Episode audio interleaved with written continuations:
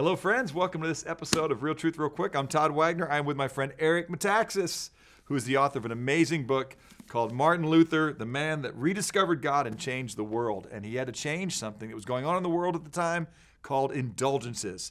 Some of you all have heard that phrase, and we're going to tell you what it is. So, what did Martin Luther think of and say about the idea of indulgences? What did Martin Luther think of indulgences? The short answer is not much.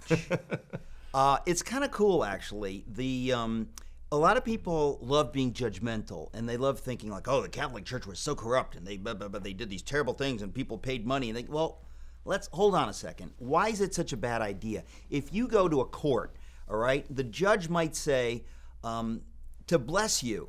Okay, I'm going to give you. I'm going to give you a fine.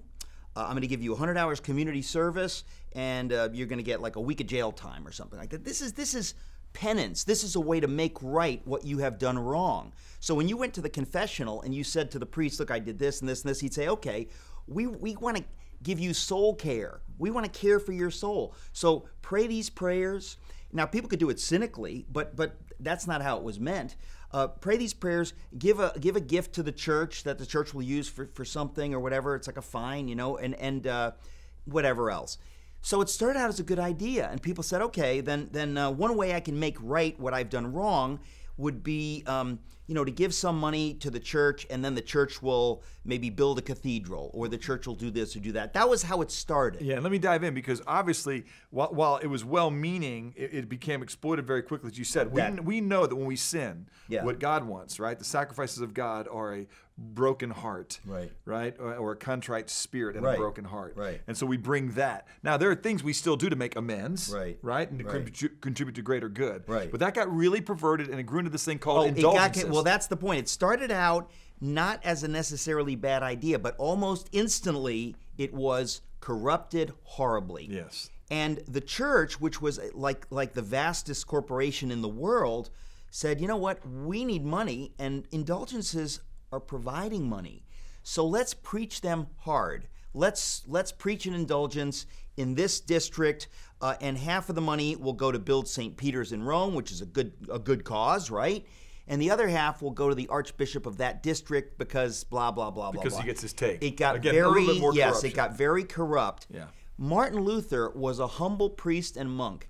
And so he was in his confessional, and these saints, you know, these brothers and sisters in Christ would come in and confess to him, and then they'd whip out the indulgence certificate like, hey, boom, I paid, I'm good. Mm-hmm. And he thought, what is happening to their souls? Their souls are being corrupted by this this practice of indulgences. They think that by throwing money uh, in the in the jar, they're buying their way out of sin.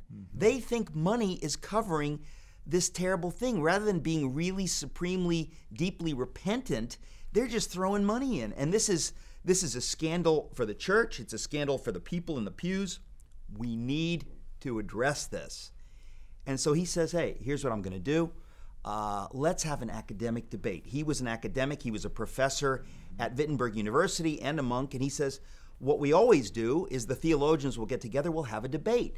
And it'll be a really great debate, and we'll kind of get to the problems of why indulgences are a bad idea, why indulgences are leading people away from God, not toward God, and why indulgences are not biblically sound as an idea. So Luther said, let's have a debate. So he calls for a debate. What do you do? Well, what you do is you post uh, your debate ideas on the local bulletin board so that the fellow theologians can see it and they can say, oh, there's going to be a debate. Great, here we go. So you write it in Latin. He writes out his 95 points in Latin and he puts it on the local bulletin board, which was the local church door. Huge door made of wood, and people posted their, you know, if you were missing your cat, you'd say, please help find Sparky, call this number. You'd put it on the local bulletin board, right? So so he posts this thing on the bulletin board in Latin, and all hell breaks loose. We did a real truth on uh, whether or not you should cuss, and so I think that was an appropriate use of the word. Well, that was not a cuss. That, that's that's what I'm talking no, I about. like it. I'm just I'm, I'm just affirming. That's a good illustration of maybe where it's used appropriately. That's our next one. All right. well, but so it, it really is true that that uh, you know, I mean, in literally, like demons from hell were, were stirred up. This Well, yeah, it, became it divided the church. this And- became ugly. yeah, and, and listen, the church sometimes needs to divide over truth, But Luther wasn't looking to divide the church; he was looking to reform it. Right. And so, what he thought of indulgences, where they were the way they were being used, was unbiblical. They were Oh, he was definitely right. And many people agreed with him. Let's not pretend Luther was one hothead. Tons of people could see this is not good. It's making the, the sheep cynical toward their pastors. This is not good. And um, but instead of getting the debate, the 95 theses that he posted were translated from Latin into German and distributed. People started reading them, and it's kind of like an internet, like like something that you email, you forward to a friend, and you think, oh, I don't know if I should have forwarded that, and then your friend forwards it to all his friends, and next thing you know, everybody's talking about it, and you're thinking that was meant to be private. Uh, just amongst us to discuss, and now everybody's talking about it. So it really let the, the cat out of the bag, so to speak. And the next thing you know, everyone is talking not just about indulgences, but about every problem that the church has.